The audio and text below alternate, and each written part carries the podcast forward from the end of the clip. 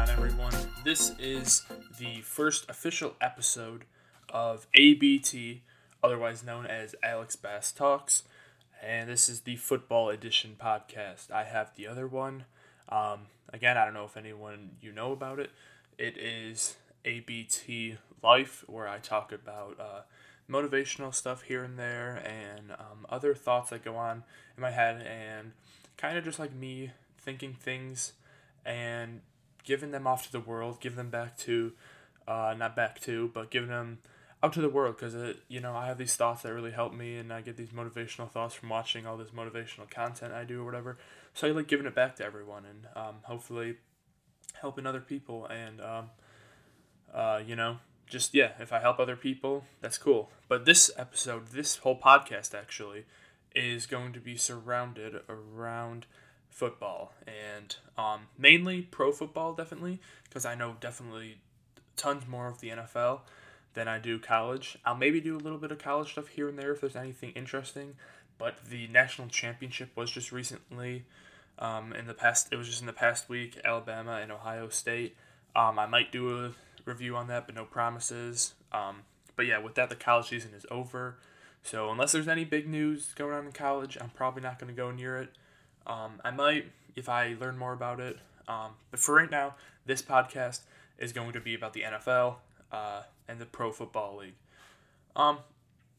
And right now, I'm going to record a couple different episodes, more than a couple, about, to be precise, 6, because that is how many wildcard games there was, and I'm going to make 6 different episodes, including this one. This one's going to be the first one. I'm going to be covering the Bears and Saints in a little bit here in this episode, but to introduce you guys onto the channel, what I'm going to do is I'm going to have 6 different episodes where I'm going to do a recap and basically analysis and break down the game of all the wildcard weekend, of every single wildcard game, from the Bears and the Saints, the Browns, Steelers, Bills, Colts, Ravens, Titans, Rams, Seahawks, and then the Buccaneers against the Washington football team.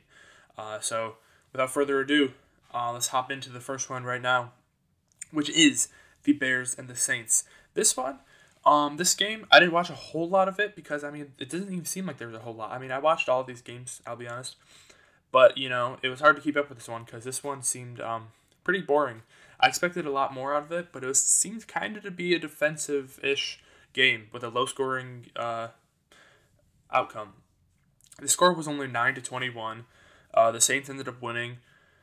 Bears had that weird score of 9 because they got a touchdown as time expired, and whether they would have kicked the extra point, gone for 2, failed to convert either of those, the score wouldn't have changed the outcome of the game. And apparently there's a rule to where they don't need to do that if it doesn't change the outcome of the game.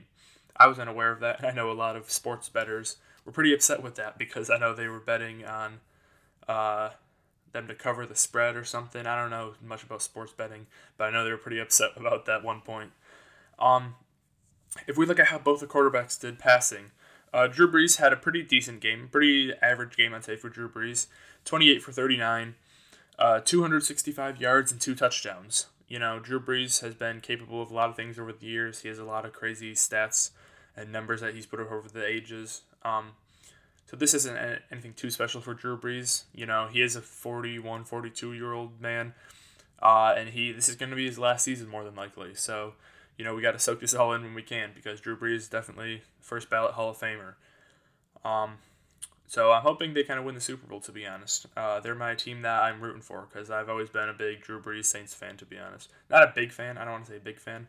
I'm the biggest fan of the Detroit Lions, unfortunately. So it kind of sucks to see them being bad every year. But yeah, I'll do more Lions stuff in separate episodes. Then the other quarterback in this game, Mitchell Trubisky. He threw for 19 for 29, 199 yards and a touchdown. Nothing special, and that basically sums up Mitch Trubisky's career as a quarterback so far. I know the Bears are not signing him again. They're not bringing him back. They're not exercising his option, his player option, I believe, or team option. I don't know how all those contract details work, to be honest. But I know that he's not coming back to the Bears, and the Bears are moving on from him, and possibly even Nick Foles. We'll see what happens there. But yeah, Mitch Trubisky didn't do anything special this game. The only time he really does anything special is against my Lions, unfortunately. And now, the rushing yards, the rushing game for both teams. Alvin Kamara for the Saints, he had 23 rushes for 99 yards and a touchdown. That's a pretty solid game for a running back, you know. Any of your running backs have close to 100 yards or over, that's a pretty solid game. On 23 carries and a touchdown, you know, that's pretty good. You can't ask for much more of a running back. If he gives you that, you're going to be pretty satisfied. At least as a Lions fan, I am. If my running back gets something like that, you know, if DeAndre Swift or something puts up that numbers, I'm going to be happy. Taysom Hill then, backup quarterback or the Swiss Army knife for the Saints. He had 4 rushes for 15 yards. I remember some of them being actually pretty key. Some of them were converting on some key downs.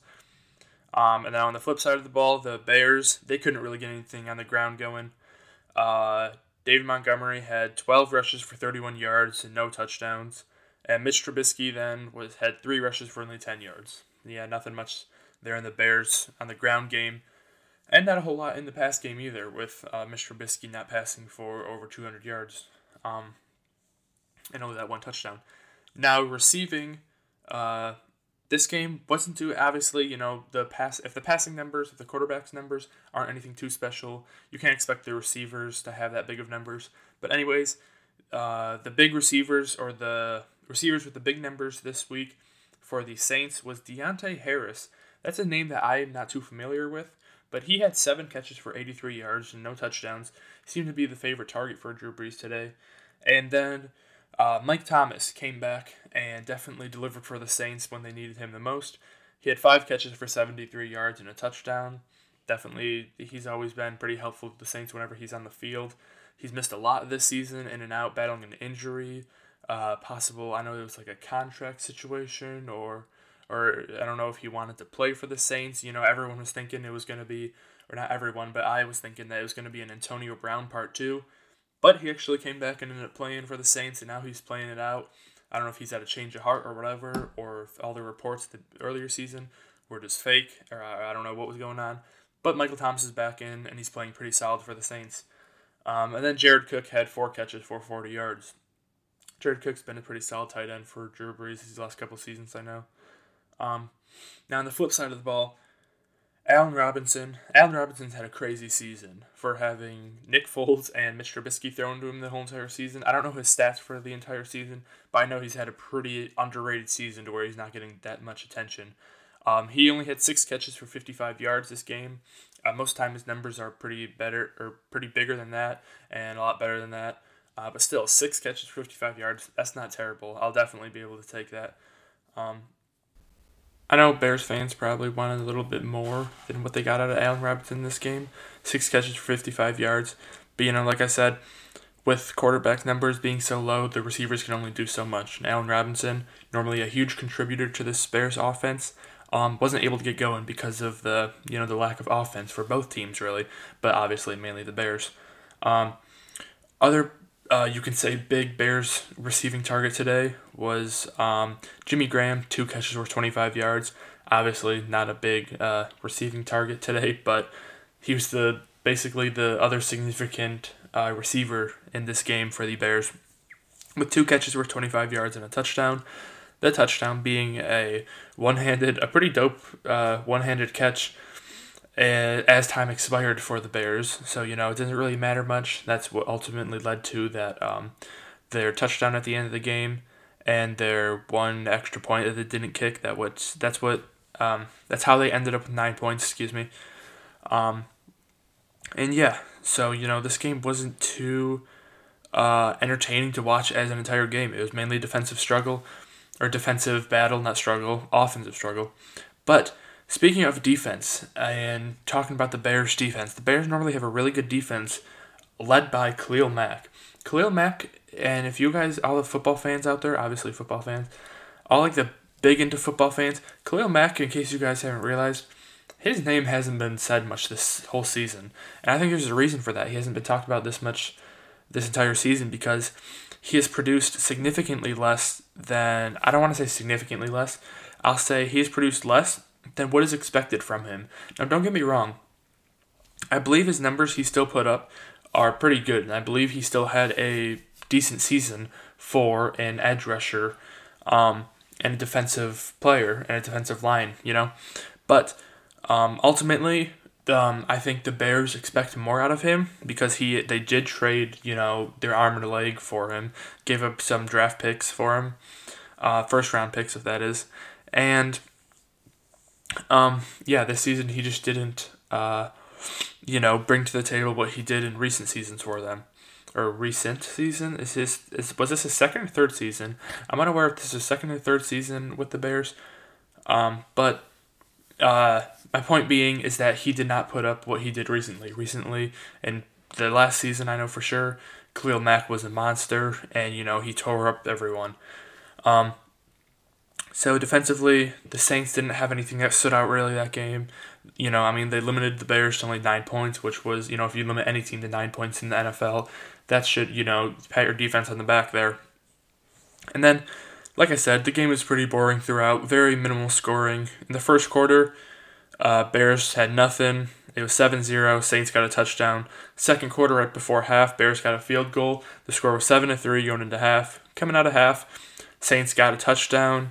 It was 14-3 at the end of the third quarter. Then going into the fourth quarter, Saints kind of sealed it off with a late touchdown. Alvin Kamara, that was his touchdown.